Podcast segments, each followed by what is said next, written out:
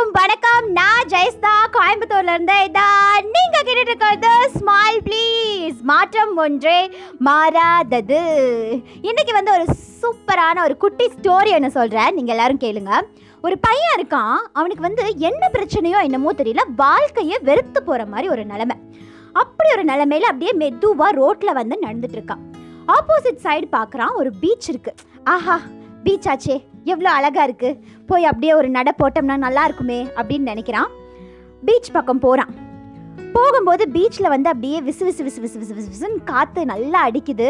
பீச்சோட மணல் வேற நல்லா இருக்குது அதில் அவன் ஒவ்வொரு பாதமாக பாதமாக பாதமாக வச்சு வச்சு வச்சு வச்சு ரொம்ப அழகாக அந்த பையன் வந்து நடக்கிறான்.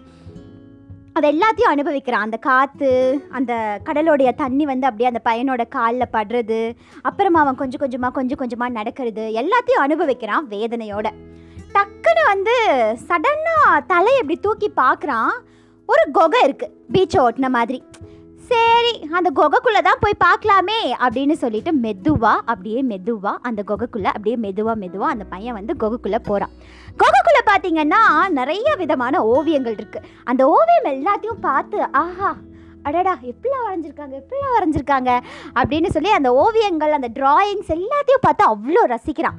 ரசிச்சுட்டு மனசுக்குள்ளே இருந்தாலும் அவனுக்கு மனசுக்குள்ளே வந்து பாரம் இருந்துகிட்டே இருக்கு. ரசிச்சுட்டு அப்படியே போய்கிட்டே இருக்கான். போய்கிட்டே இருக்கும்போது ஒரு சந்து மாதிரி ஒன்று வருது. அந்த சந்துக்குள்ளே பார்த்தோம்னா ஒரு மணி முடிச்சு ஒன்று வச்சுருக்காங்க. ஒரு துணியில் வந்து முடிச்சு போட்ட மாதிரி ஒன்று வச்சுருக்காங்க. என்னடா இது அப்படின்னு சொல்லி அந்த பையனும் அதை எடுத்து பார்க்குறான். அதை எடுத்து பார்க்கும்போது அதுக்குள்ளே வந்து நிறையா களிமண் உருண்டைகள் இருந்திருக்கு. அந்த பையன் யோசிக்கிறான் என்ன? இவ்வளோ பெரிய மணி முடிச்ச மாதிரி இருக்குது ஆனால் உள்ளே பார்த்தா வெறும் களிமண் உரண்டையாக இருக்குது இந்த சின்ன குழந்தைங்க ஏதாவது விளையாண்டுருப்பாங்க போல். அவங்க ஏதாவது இப்படி பண்ணியிருப்பாங்க போல். அப்படின்னு அந்த பையன் நினைக்கிறான். சரி கிடைச்ச வரைக்கும் லாபம் அப்படின்னு சொல்லிட்டு அந்த உருண்டையை எடுத்துட்டு அப்படியே குகையை விட்டு மெதுவாக மெதுவாக மெதுவாக வெளியில வந்துடுறான். வெளியில் வந்ததுக்கப்புறம் பீச் ஆச்சே. என்ன பண்ணுறான் அவனுடைய சோகங்கள் அவனுடைய கஷ்டங்கள் எல்லாத்தையும் நினச்சிட்டு அந்த களிமண் உருண்டை இருக்கு இல்லையா? அதில் ஒவ்வொரு உருண்டையும் எடுத்து அப்படியே தண்ணிக்குள்ளே தண்ணிக்குள்ளே தண்ணிக்குள்ளே மெது மெதுவாக மெது மெதுவாக போட்டு வரான். அந்த உருண்டையும் போய் தண்ணிக்குள்ளே டுமீல் டுமீல் டுமீல் அப்படின்னு ஒவ்வொரு உருண்டையும் வந்து விழுகுது. கடைசியில் மூணே மூணு உருண்டை மட்டும் மிச்சம் இருக்குது அவன்கிட்ட எல்லா உருண்டையும் அப்படியே தண்ணியில் போட்டால் லாஸ்ட்டாக மூணே மூணு உருண்டை மட்டும் அவன்கிட்ட மிச்சம் இருக்குது அந்த மிச்சம் இருக்கிற மூணு உருண்டையும் போட்டுருவோம். நமக்கு எதுக்கு? அப்படின்னு சொல்லிட்டு ஒரு உருண்டையை வந்து கையில் எடுக்கிறான். எடுக்கும்போது அந்த உருண்டை என்ன ஆயிடுது? அப்படியே பொழந்துருது அந்த களிமண் உருண்டை. பொழந்த உடனே அதுக்குள்ளே பார்த்தீங்கன்னா வைர வைர கற்கள் வந்து இருக்கா.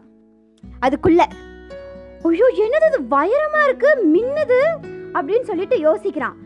ஐயோ அப்போ இவ்வளோ களிமண் உருண்டை எல்லாத்தையும் நம்ம அது தண்ணியில் போட்டு வேஸ்ட் பண்ணிட்டோமே என்ன பண்ணுறது அப்படின்னு யோசிக்கிறான் அந்த பையன். இப்படி எல்லாத்தையும் போட்டு வேஸ்ட் பண்ணிட்டோமே அப்படின்னு நினைக்கிறான் அந்த பையன். ஐயோ அப்போ என்ன பண்ணுறது அப்போ மூணு வைரம் தானா நமக்கு? அப்படின்னு சொல்லிட்டு மறுபடியும் அந்த பீச்சுக்குள்ளே போய் அந்த எங்கேயாவது வைரம் கிடைக்குதா? நம்ம போட்டோமே அந்த களிமண் அதுக்குள்ளே எங்கேயாவது வைரம் இருக்குது அந்த களிமண் ஏதாவது கரையிறதுக்குள்ளே நம்ம எடுத்துடணுமே அப்படின்னு சொல்லி பதறான் ஓடுறான் என்னென்னமோ பண்ணுறான் அவன். இதே மாதிரி தான் நம்ம வாழ்க்கையிலையும் ஒரு சில சந்தர்ப்பங்களில் நமக்கு கிடைக்கிற வாய்ப்பை நம்ம வந்து தவற விட்டுறோம். உங்களுக்கு கோல் இருக்கலாம். உங்களுக்கு வந்து வாழ்க்கையில் ஒரு சக்ஸஸ்ஃபுல்லான ஒரு பொண்ணாவோ இல்லை ஒரு பையனாவோ வரணும் அப்படிங்கிற எண்ணம் இருக்கலாம்.